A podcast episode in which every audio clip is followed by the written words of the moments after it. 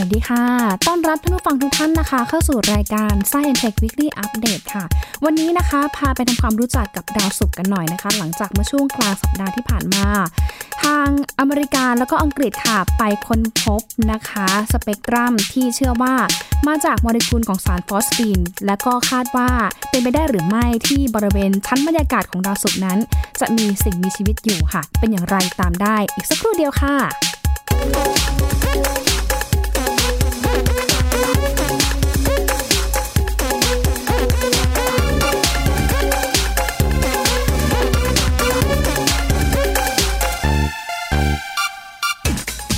เป็นข่าวที่ฮือฮากันอย่างมากนะคะ ในวงการดาราศาสตร์ค่ะ เมื่อช่วงประมาณต้นสัปดาห์ที่ผ่านมา หลังจากที่สหรัฐอเมริกานาซาแล้วก็อังกฤษนะคะ ได้มีการไปพบสเปกตรัมค่ะ ที่เขาเชื่อว่าเป็นคลื่นความถี่มาจากโมเลกุลของสารที่ชื่อว่าฟอสฟีนนะคะ เป็นเป็นธาตุนะคะฟอสฟีนที่ เขาเชื่อกันว่าฟอสฟีนเองเนี่ยน่าจะเป็นธาตุที่เกิดขึ้นนะคะ หลักๆเนี่ยก็จะมาจากสิ่งมีชีวิตที่ไม่ได้ใช้ออกซิเจนนะคะ ถ้าเป็นข้อมูลที่โลกของเรามีอยู่ หรืออาจจะเกิดขึ้นจากกระบวนการอุตสาหกรรม แต่ว่าถ้าดูบริบทของดาวศุกร์แล้วเนี่ยนะคะ ก็คาดการว่าเป็นไม่ได้หรือไม่ที่ฟอสฟีนที่พบนั้นนะคะ เกิดขึ้นมาจากสิ่งมีชีวิตที่อยู่ในริ้วเมฆหรือว่าในชั้นเมฆของชั้นบรรยากาศของดาวศุกร์ แต่ว่าอีกด้านหนึ่งค่ะ ก็มีคำถามเกิดขึ้นเหมือนกันนะคะว่า เอ๊ะ ถ้ามีสิ่งมีชีวิตแบบนั้นจริง ๆ สิ่งมีชีวิตเหล่านั้นเนี่ยมาจากไหน เป็นสิ่งมีชีวิตขนาดเล็กประเภทแบบไหน อยู่ได้อย่างไร ทั้งๆทที่บริเวณชั้นบรรยากาศหรือว่าชั้นเมฆที่อยู่บนเหนือพื้นผิวของดาวศุกร์นั้นนะคะ เต็มไปด้วย กรดซัลฟูริกนะคะ หรือว่ากรดกรรมฐานที่มีมากถึง 95%แล้วก็กรดนี้เองค่ะเขาบอกว่าโอ้โห เป็นอันตรายต่อเซลล์ของสิ่งมีชีวิตอย่างมากนะคะ เรื่องนี้นะคะจะเป็นอย่างไรติดตามได้จากรายงานชิ้นนี้ค่ะ บริเวณชั้นเมฆเหนือพื้นผิวดาวศุกร์ราวประมาณ 50 กิโลเมตร เป็นจุดที่พบว่าอาจเอื้อต่อการกำเนิดของสิ่งมีชีวิตหรือไม่ หลังพบโมเลกุลของธาตุฟอสฟีน จากการตรวจจับสเปกตรัมที่ตรงกับโมเลกุลของฟอสฟีน จากกล้องโทรทัศน์เจมส์คลาร์กแม็กซ์เวลล์ที่เกาะฮาวาย การค้นพบในครั้งนี้มีความน่าสนใจ ว่าชั้นเมฆในบรรยากาศของดาวศุกร์อาจจะมีองค์ประกอบทางเคมี เพียงพอที่จะกระตุ้นให้เกิดปฏิกิริยา เอื้อต่อการกำเนิดของสิ่งมีชีวิต ฟอสฟีนที่พบเป็นโมเลกุลที่มีสารประกอบระหว่างธาตุฟอสฟอรัส1อะตอม และไฮโดรเจน 3อะตอมเรามีข้อมูลเพียงว่า ฟอสฟีนนั้นเกิดขึ้นมาจากสองสาเหตุ คือจากกระบวนการอุตสาหกรรม และจากสิ่งมีชีวิตที่ไม่ได้อยู่ในสิ่งแวดล้อมที่มีออกซิเจน เช่น จุลินทรีย์ในหนองน้ำหรือว่าจุลินทรีย์ในลำไส้สัตว์ ข้อมูลเหล่านี้ค้นพบโดยทีมนักดาราศาสตร์ที่นำโดยเจนเกรียเวส จากมหาวิทยาลัยคราดิฟแห่งสหราชอาณาจักร โดยระบุว่าบริเวณชั้นเมฆของดาวศุกร์เป็นจุดที่มีความอ่อนโยน มีอุณหภูมิ 30-40 องศาเซลเซียส เย็นกว่าพื้นผิวดาวที่มีอุณหภูมิสูงหลายร้อยองศาเซลเซียส แต่ขณะเดียวกันก็ตั้งข้อสันนิษฐานว่า หากมีสิ่งมีชีวิตอยู่ที่บริเวณนั้น จะดำรงชีวิตอยู่ได้อย่างไร เพราะชั้นเมฆเหล่านั้นก็มีกรดกรรมฐานอยู่มากถึง 95%ซึ่งเป็นอันตรายต่อเซลล์ของสิ่งมีชีวิต การค้นพบในครั้งนี้ยังไม่ได้ยืนยันนะคะว่า ที่ชั้นบรรยากาศของดาวศุกร์มีสิ่งมีชีวิตหรือไม่ แต่เป็นการได้ข้อมูลใหม่ว่า ฟอสฟินนั้นยังเกิดขึ้นจากสาเหตุอะไรได้อีกบ้าง และเปลี่ยนทฤษฎีใหม่ ว่าแม้ดาวศุกร์จะร้อน แต่ชั้นบรรยากาศของดาวก็มีสัญญาณบ่งชี้ว่า ดาวดวงนี้เคยมีสิ่งมีชีวิตหรือไม่ ดาวศุกร์ขึ้นชื่อว่าเป็นแฝดคนละฝากับโลก ขนาดของดาวศุกร์เล็กกว่าโลกเล็กน้อย เต็มไปด้วยพื้นผิวที่เป็นหลุมเป็นบ่อ ตัวดาวเต็มไปด้วยก๊าซเรือนกระจก เนื่องจากชั้นบรรยากาศของดาวศุกร์ถูกทำลาย จึงทำให้ดาวกักเก็บความร้อนเอาไว้ในพื้นผิวมากกว่า 400 องศาเซลเซียส เป็นดาวเคราะห์ที่ร้อนที่สุดในระบบสุริยะ พื้นผิวส่วนใหญ่เป็นหลุม หินแข็งและเป็นดินก่อนหน้านี้ทางนักวิทยาศาสตร์สันนิษฐานว่าเมื่อ 4,000 ล้านปีก่อน ดาวศุกร์น่าจะมีมหาสมุทรแต่อาจจะเกิดการเปลี่ยนแปลงครั้งใหญ่ เช่นการระเบิดของภูเขาไฟพลังงานมหาศาล หรือเกิดจากปัจจัยอื่นๆทำให้ชั้นบรรยากาศของดาวศุกร์ถูกทำลาย อากาศบนดาวศุกร์จึงร้อนมากเหมือนกับเตาอบพิซซ่าทำให้ไม่มีโอกาสพบน้ำบนดวงดาว แต่ว่าหลังจากนี้ทางทีมนักวิทยาศาสตร์ มีแผนอาจจะส่งยานไปสำรวจที่ชั้นบรรยากาศของดาวศุกร์ไขคำตอบที่มาของธาตุฟอสฟีนและวัตถุที่ดูดกลืน UV บริเวณชั้นเมฆดาว ว่าเป็นสิ่งใด การค้นพบในครั้งนี้ถือเป็นจุดเปลี่ยนสำคัญที่ทำให้เราหันมาสนใจดาวศุกร์หลังจากที่ดาวดวงนี้ไม่เคยอยู่ในรายชื่ออันดับต้นๆ ว่าเป็นดาวเคราะห์ที่มีหลักฐานบ่งชี้ถึงสิ่งมีชีวิต ทีนี้นะคะหลังจากที่ เราได้เจอข้อมูลใหม่ที่น่าตื่นเต้นน่าสนใจสำหรับดาวศุกร์นะคะ หลังจากที่ก่อนหน้านี้เอง เราก็จะโฟกัสไปที่ดาวอังคารนะว่า เอ๊ะเคยมีน้ำมาก่อนหรือเปล่าหรือว่า เคยมีสิ่งมีชีวิตอยู่บนดาวอังคารหรือไม่ แล้วก็ตอนนี้เองมีการส่งยานขึ้นไปสำรวจเนี่ยนะคะ อย่างต่อเนื่อง แล้วก็ในอนาคตนะคะ ก็คาดการว่าเดี๋ยวจะส่งมนุษย์ขึ้นไป ไปเหยียบดาวอังคารนะคะ ต้องรอความพร้อมหลาย ๆ ด้านก่อน แล้วก็ช่วงประมาณกลางปีที่ผ่านมา มียานนะคะสามลำจากชาติมหาอำนาจก็ส่งขึ้นไป สำรวจดาวอังคารเหมือนกันนะคะ แต่ทีนี้ถ้าเป็นดาวศุกร์ยิ่งทำให้เราเนี่ยได้มุมมองใหม่นะคะ คือนอกเหนือจากดาวอังคารที่เป็นแคนดิเดตนะคะ ว่าเป็นดาวที่น่าจะเคยมีสิ่งมีชีวิตอยู่หรือเปล่า ตอนนี้ค่ะ ดาวศุกร์นั้นก็กลับเข้ามาเป็นอีกหนึ่งแคนดิเดตที่สำคัญ ในระบบสุริยะของเราด้วยเหมือนกันนะคะ หลังจากที่ไปค้นพบข้อมูลที่น่าสนใจในช่วงประมาณต้นสัปดาห์ที่ผ่านมาค่ะทำให้หลายๆ คนหรือว่าในวงการดาราศาสตร์เองนะคะ มีมุมมองเกี่ยวกับดาวศุกร์ใหม่ หลังจากที่ไปพบโมเลกุลของธาตุฟอสฟีนค่ะ อย่างที่เราเห็นภาพที่มีการแชร์กันในโลกอินเทอร์เน็ตนะคะ ก็คือเป็นภาพของดาวศุกร์ที่ปกคลุมไปด้วยชั้นเมฆที่หนาทึบนะคะ ที่ถูกบันทึกโดยภาพในย่านรังสีอัลตราไวโอเลตโดยยานอากาซึกิของญี่ปุ่นค่ะ ซึ่ง ยานตัวนี้นะคะเป็นยานที่ orbiter โคจรรอบดาวศุกร์แล้วก็สำรวจดาวดวงนี้มาตั้งแต่ปี 2558 แล้ว แล้วก็มีการส่งภาพส่งข้อมูลมาให้ทางนักดาราศาสตร์เนี่ยศึกษาเข้ามาอย่างเรื่อยๆ ค่ะ ทีนี้ เขาบอกว่า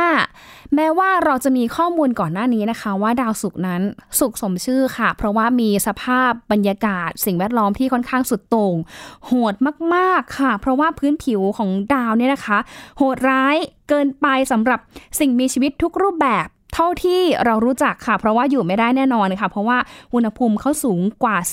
430 องศาเซลเซียส คือคล้ายๆ กับเหมือนเตาอบพิซซ่า คืออยู่ คือถ้าส่งยานไปเนี่ยนะคะ อยู่แค่ประมาณไม่ถึง 2 ชั่วโมงอะค่ะ ยานก็คือพังแน่ๆนะคะ ตะกัวอย่างเงี้ยค่ะ ถูกหลอมละลายในเวลาอันรวดเร็วนะคะ แต่ขณะเดียวกันเองค่ะ เขาบอกว่าแม้ว่าพื้นผิว หรือว่าความดันอากาศในดาวศุกร์นั้นจะไม่ค่อยเอื้อต่อสิ่งมีชีวิต แต่ถ้าดูในระดับชั้นบรรยากาศที่สูงขึ้นไป เหนือพื้นผิวดาวศุกร์ประมาณ 50 กิโลเมตรค่ะ เขาบอกว่าชั้นบรรยากาศของดาวศุกร์นั้น น่าจะเป็นชั้นค่อนข้างที่จะอ่อนโยน เป็น habitable zone นะคะ ที่อาจจะเอื้อสำหรับสิ่งมีชีวิต หรือว่าเย็นเพียงพอสำหรับจุลชีพล่องรอยในอากาศหรือไม่ค่ะ ซึ่งเรื่องนี้ค่ะทางนักวิทยาศาสตร์เองก็มีการตั้งข้อสงสัยนะคะว่า เอ๊ะ แล้วถ้ามีสิ่งมีชีวิตนะคะ จริงๆเนี่ยสิ่งมีชีวิตเหล่านั้นเนี่ยจะล่องลอยอยู่ตามบรรยากาศของดาวศุกร์ได้หรือไม่ แล้วมันจะอยู่ได้แบบไหนนะคะ ซึ่งหลังจากที่มีการถแถลงข่าวไปเมื่อ 14 กันยายนที่ผ่านมากับกรณีการไปตรวจพบสารฟอสฟีน หรือว่า PS3 ในชั้นบรรยากาศของดาวศุกร์นะคะ ซึ่งตัวฟอสฟีนเนี้ยนะคะเป็นสารที่บ่งชี้ในเรื่องของทางชีวภาพนะคะ เป็นสารที่ ถ้าข้อมูลโลกของเราเนี่ยรู้จักก็คือมันเกิดขึ้นจากการที่มนุษย์เนี่ยไปสังเคราะห์ขึ้นในกระบวนการอุตสาหกรรม หรือเกิดจากจุลชีพนะคะ ที่อาศัยอยู่ในสภาพแวดล้อมที่แบบไม่ค่อยมีออกซิเจน อย่างพวกแบบจุลินทรีย์ในหนองน้ำหรือว่า จุลินทรีย์ในลำไส้สัตว์นะคะ เขาก็เลยคาดการว่าเนี่ยมันเป็นไปได้หรือไม่ว่าฟอสฟินบนดาวศุกร์นั้น อาจจะเกิดจากจุลชีพที่ล่องลอยอยู่ในชั้นบรรยากาศของดาวศุกร์ก็ได้นะคะ ทีนี้เขาบอกว่าถ้าหากมีการตรวจพบสารฟอสฟีนบนดาวศุกร์ที่เพิ่มเติมหลังจากนี้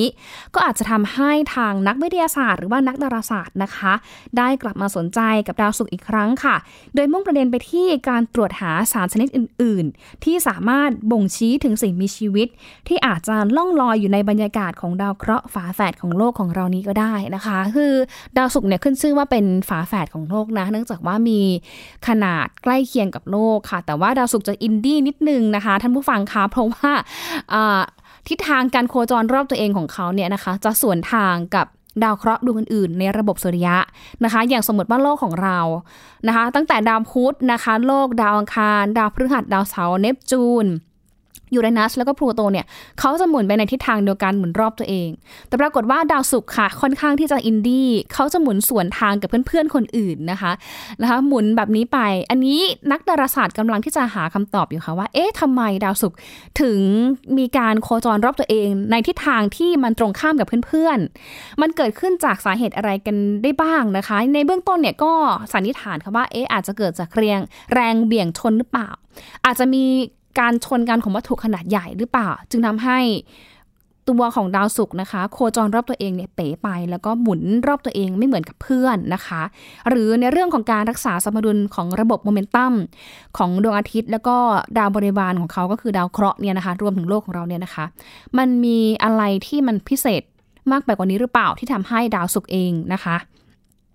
ค่อนข้างที่จะ ไม่ค่อยเหมือนเพื่อนในเรื่องของการโคจรรอบตัวเองด้วยนะคะ ก็เป็นดาวที่น่าสนใจอีกดาวหนึ่ง แล้วก็ถือว่าตอนนี้นะคะ ดาวศุกร์จากที่เราเนี่ยนะคะ มีมุมมองว่าเอ้ยเป็นดาวที่ไม่น่าจะเอื้อต่อการมีชีวิต ตอนนี้ก็กลับ ขึ้นมาไต่เป็นแคนดิเดตอันดับต้นๆ ในระบบสุริยะของเรานะนอกเหนือจากดาวอังคารนะคะ ยูโรปาหรือว่า I.O. ที่เป็นดวงจันทร์บริวารของดาวพฤหัสบดีด้วยนะคะ อันนี้ก็ต้องติดตามกันเนาะหรือถ้าใครนะคะอยากจะแบบเห็นดาวศุกร์จริง ๆ แล้วเนี่ยเป็นดาวที่เราสามารถมองเห็นได้ทั้งกลางคืนแล้วก็เช้ามืดเลยนะ ถ้าเป็นกลางคืนเนี่ยดาวที่สองสว่างที่เราเห็นนะคะ ใกล้ๆกับดวงจันทร์เขาก็จะเรียกว่าเป็นดาวประจำเมืองใช่ไหมคะแบบ สุกสว่างมากคือสุกชัดเจนมาก แล้วก็ถ้าเห็นในช่วงประมาณเช้ามืดนะคะตีห้าหกโมงหรือว่าตีสี่ใครตื่นเช้าหน่อยนะคะ ก็จะเห็นดาวศุกเหมือนกันค่ะ เขาก็ยังคงส่องสว่างอยู่นะคะ ที่บริเวณเนื้อเนื้อขอบฟ้าขึ้นมานิดหน่อย อันนี้ถ้าเป็นคนไทยก็จะเรียกว่าเป็นดาวประกายพฤกษ์นะคะ เป็นดาวที่สุกใสสมชื่อจริง ๆ ค่ะเนื่องจากว่าตัวของดาวเองนะคะ พื้นผิวเนี่ยนะคะ ก็มันมี ลักษณะของการสะท้อนแสงดวงอาทิตย์นะคะ แล้วก็ชั้นเมฆของดาวศุกร์เองเนี่ยมันก็มีฝุ่นลักษณะเป็นฝ้าด้วยที่ทำให้ ตัวของชั้นเมฆเนี่ยสะท้อนแสงอาทิตย์ได้ดีขึ้น ก็เลยทำให้เราเนี่ยมองเห็นดาวศุกร์เป็นดาวที่สุกสว่าง ทั้งในช่วงค่ำแล้วก็ในช่วงเช้ามืดนั่นเองนะคะ ก็เป็นเรื่องราวดีๆ ค่ะ ที่เกิดขึ้นกับดาวศุกร์นะคะ เป็นอีกดาวหนึ่งที่หลายๆ คนเห็นกันมาตั้งแต่เล็กๆน้อยๆนะคะ แล้วก็ณวันนี้เองค่ะ เราก็ได้มุมมองใหม่ ได้ข้อมูลใหม่ที่ได้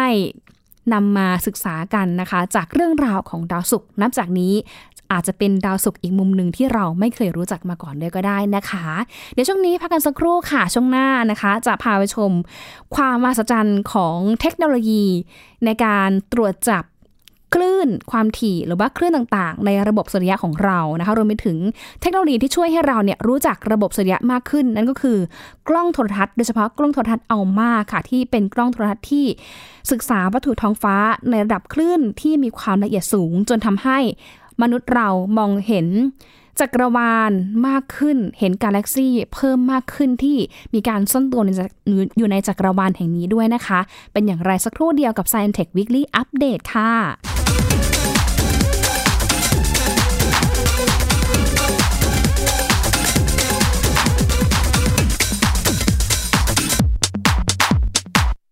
เพียงแค่มีสมาร์ทโฟนน ก็ฟังได้ ไทย PBS ดิจิทัล Radio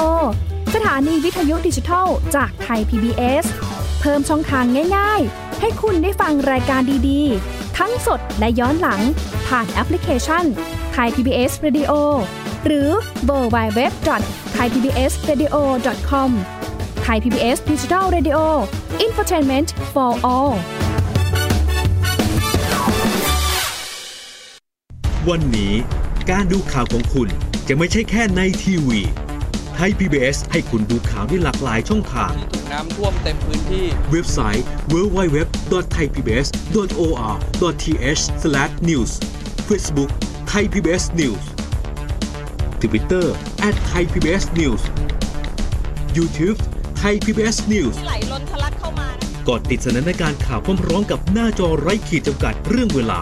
เข้าถึงรายละเอียดได้มากกว่า ไม่ว่าจะอยู่ณจุดไหน ก็รับรู้ข่าวได้ทันที ดูสดและดูย้อนหลังได้ทุกที่ กับ 4 ช่องทางใหม่ข่าวไทย PBS ข่าวออนไลน์ ชับไว้ในมือคุณ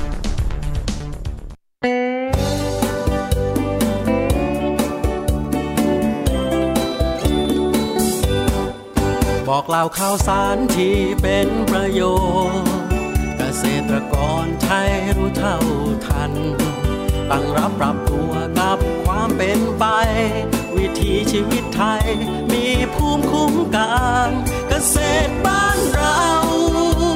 ติดตามข่าวสารการเกษตรและเรื่องราวของวิถีเกษตรไทยรอบทิศทั่วเมืองไทย ในรายการเกษตรบ้านเรา ทุกวันอาทิตย์ เวลา 12 นาฬิกา ทางไทย PBS ดิจิทัล Radio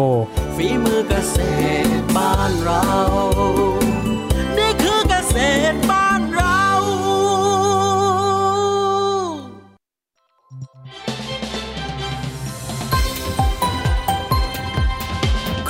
รับฟังไทย PBS ดิจิทัล Radio วิทยุข่าวสารสาระ เพื่อสาธารณะและสังคม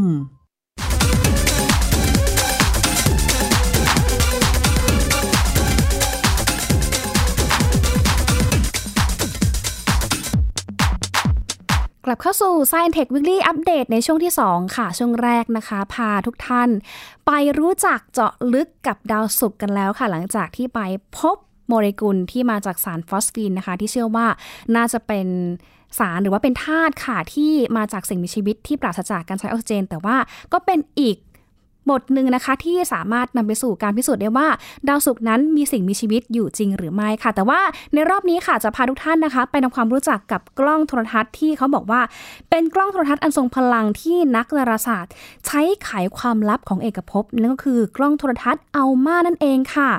ALMA นะคะย่อมาจาก Atacama Large Millimeter Submillimeter Array ค่ะ หรือว่า ALMA เขาบอกว่าเป็นกล้องโทรทรรศน์ที่ศึกษาวัตถุในท้องฟ้า ในช่วงที่ความยาวคลื่นในระดับมิลลิเมตร ไปจนถึงระดับที่ต่ำกว่ามิลลิเมตร หรือว่า submillimeter นะคะ คล้ายกับกล้อง JCMT หรือว่า James Clerk Maxwell Telescope เนี่ยค่ะ ก็คือกล้องตัว James Webb อ่า James Clerk Maxwell เนี่ยนะคะ ก็คือเป็นตัวที่ไปจับเอาสเปกตรัมหรือว่าเอาคลื่นที่มาจากสารฟอสฟีนที่ทำให้เราเนี่ยนะคะ ตรวจหาสารฟอสฟีนในดาวศุกร์ได้นั่นเองนะคะ ทีนี้มาดูกันหน่อยค่ะว่าความแตกต่างกันระหว่างกล้องอัลมาแล้วก็เจมส์เคลิร์กแม็กเวลเนี่ยนะคะ ต่างกันอย่างไร เขาบอกว่าตัวอัลมาเองค่ะ เป็นจานรับสัญญาณ ขนาด 7-12 เมตรค่ะ มีทั้งหมด 66 จานนะคะ ที่ทำงานร่วมกัน แล้วก็ตัวอัลมาเองค่ะ ตั้งอยู่ที่ทะเลทรายอัตากามาของประเทศชิลีอยู่แถบอเมริกาใต้นั่นเองนะคะ คุณหน้าคุณตากันดีนะคะ กับกล้องตัวนี้ถ้าใครไปเสิร์ชดูใน Facebook หรือว่า YouTube ค่ะจะเห็นการทำงานของกล้องตัวนี้คือ เรียกได้ว่ากล้องตัวนี้นะคะทำงานได้อย่างอลังการมาก แล้วก็ถือว่าเป็นกล้องที่มีบทบาทมาก ๆ เลยค่ะ เพราะว่าช่วยให้นักดาราศาสตร์เองนะคะไขความลับนะคะต่างๆ ที่อยู่ในเอกภพ แล้วก็ล่าสุดเองก็มีรายงานว่าตัวอัลมาเนี่ยนะคะทำให้นักดาราศาสตร์ไปเจอจานนะคะ ไปเจอกลุ่มดาวกาแล็กซี่กลุ่มกาแล็กซี่ต่างๆ ที่อยู่ในระบบเอกภพของเราเนี่ยนะคะ ที่ซ่อนตัวอยู่เนี่ยนะคะ เจอขึ้นมาอีกมากมายนะคะว่ามันยังมีกาแล็กซี่นะคะหลายๆกาแล็กซี่เลยที่อยู่ใกล้ๆ กับกาแล็กซี่ทางช้างเผือกของเราอีกด้วยนะคะ ทีนี้เขาบอกว่าตัวอัลมาค่ะกับจานรับสัญญาณ ขนาดเล็กค่ะเขาบอกว่ามีศักยภาพ เทียบเท่ากับจานขนาด 1,600 เมตรนะคะ แล้วเขาบอกว่ายิ่งวิทยาศาสตร์ แล้วก็เทคโนโลยีเนี่ยมีความก้าวหน้ามากขึ้นเท่าไหร่ กล้องโทรทัศน์นั้นก็จะมีขนาดใหญ่ขึ้น แล้วก็จะช่วยให้ทางนักดาราศาสตร์เองเนี่ยสามารถที่จะมองไปยังวัตถุอวกาศได้มีความชัดเจนมากยิ่งขึ้นนะคะ แต่ขณะเดียวกันค่ะเขาก็บอกว่ามันยังมีข้อจำกัดอยู่ก็คือ ตัวกล้องเองจะมีน้ำหนักที่มากเกินกว่าที่จะควบคุมได้อย่างอิสระ จึงเกิดแนวคิดในการพัฒนาศักยภาพโดยการพัฒนากล้องใช้กล้องขนาดเล็กหลาย ๆ ตัวนี้แหละค่ะทำงานร่วมกัน แล้วก็มีการวางจุดด้วยนะคะ ก็คือ วางกล้องให้มีระยะห่างกันเท่าไหร่นะคะ ถึงจะสามารถทำให้กล้องเนี่ยทำงานได้มีศักยภาพสูงขึ้น เขาเรียกวิธีนี้ว่า interferometry ค่ะ ก็คือการกำหนดระยะกล้องเนี่ยให้มีมีการห่างกันพอที่จะสามารถทำงานร่วมกัน แล้วก็ทำงานได้อย่างมีประสิทธิภาพมากขึ้นนั่นเองนะคะ ตัวอัลมานี้ค่ะ พัฒนามาจากแนวคิดนะคะ การวางกล้องด้วยเช่นกันค่ะ ซึ่งประกอบไปด้วยจานรับสัญญาณขนาด 12 เมตรนะคะ ทั้งหมดเลยเอามาวางเนี่ยรวมกัน 54 จานนะ แล้วก็มีทั้งหมดอีกอีกกลุ่มหนึ่งเนี่ยก็คือมีประมาณ 12 ตัว 12 จานค่ะ แต่ละจานเนี่ยก็จะมีขนาด 7 เมตรด้วยนะคะ ทีนี้ถ้าเอาทั้งขนาด 12 เมตร 54 จาน แล้วก็ขนาด 12ขนาด 7 เมตร 12 จานเนี่ยนะคะ มารวมกันคือทั้งหมดมารวมกันนะคะ จะทำให้ เกิดการทำงานที่โอ้โหทรงพลังมาก แล้วก็มีศักยภาพมากมากค่ะท่านผู้ฟังคะเพราะว่าเมื่อเอามาทำงานร่วมกันแล้วเนี่ยจะเทียบเท่ากับกล้องโทรทัศน์แบบจานเดียว ที่มีขนาดหน้ากล้องนะคะ ใหญ่ถึง 1,600 เมตรนะคะ ซึ่งเป็นการช่วยยืนยันการค้นพบฟอสฟีนบนดาวศุกร์จากกล้อง JCMT ด้วยนะคะ JCMT เนี่ยนะคะคือเขาต้องเขาตั้งมาแล้วชงมาแล้วนะคะ แล้วก็รอให้ตัวของอัลมาเนี่ยแหละ มาตบมาชงด้วยนะคะ คือโอ้โหทำงานร่วมกันอย่างแบบอลังการงานสร้างมาก ๆค่ะ แต่ทีนี้ถ้าเป็น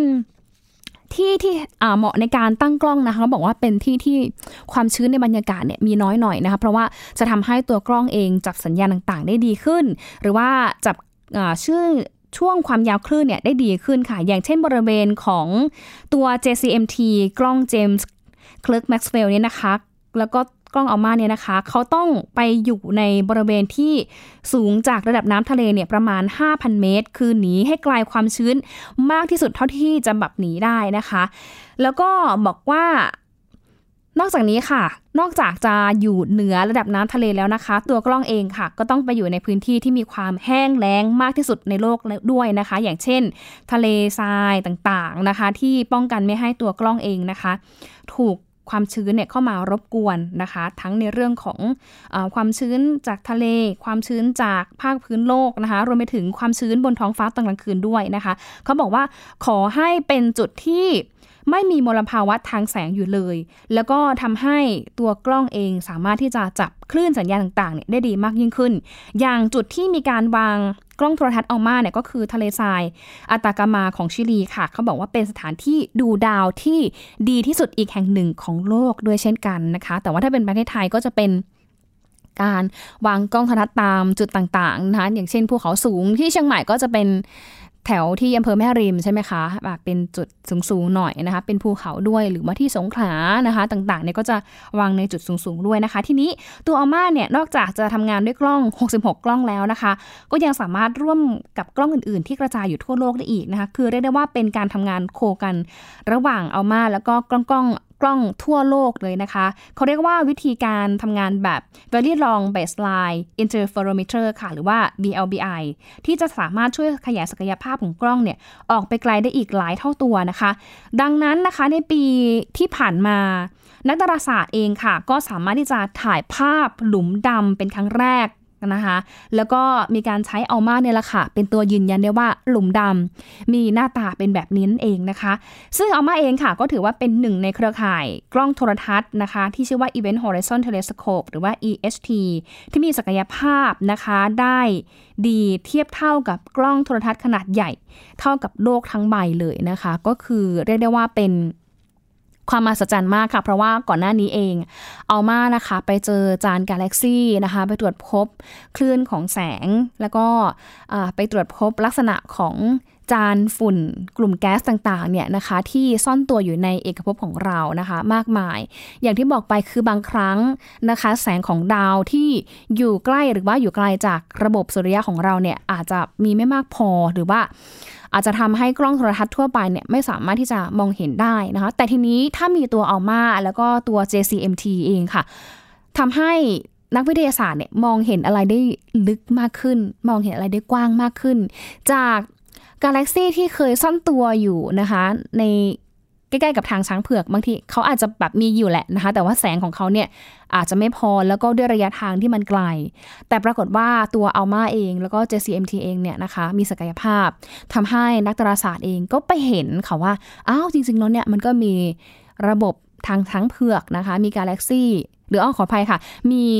กาแล็กซี่อื่น ๆนะคะที่ อยู่ใกล้ทางช้างเผือกของเราด้วยนะคะ หรือเห็นเป็นกลุ่มดาว กลุ่มฝุ่นแก๊สเนี่ยนะคะ ที่ล่องลอยอยู่ก็ทำให้เราเนี่ยได้ศึกษานะคะ เรื่องของระบบดาวต่างๆ ในเอกภพของเราได้ชัดเจนมากยิ่งขึ้นด้วยค่ะ ก็ขอบคุณข้อมูลจากทาง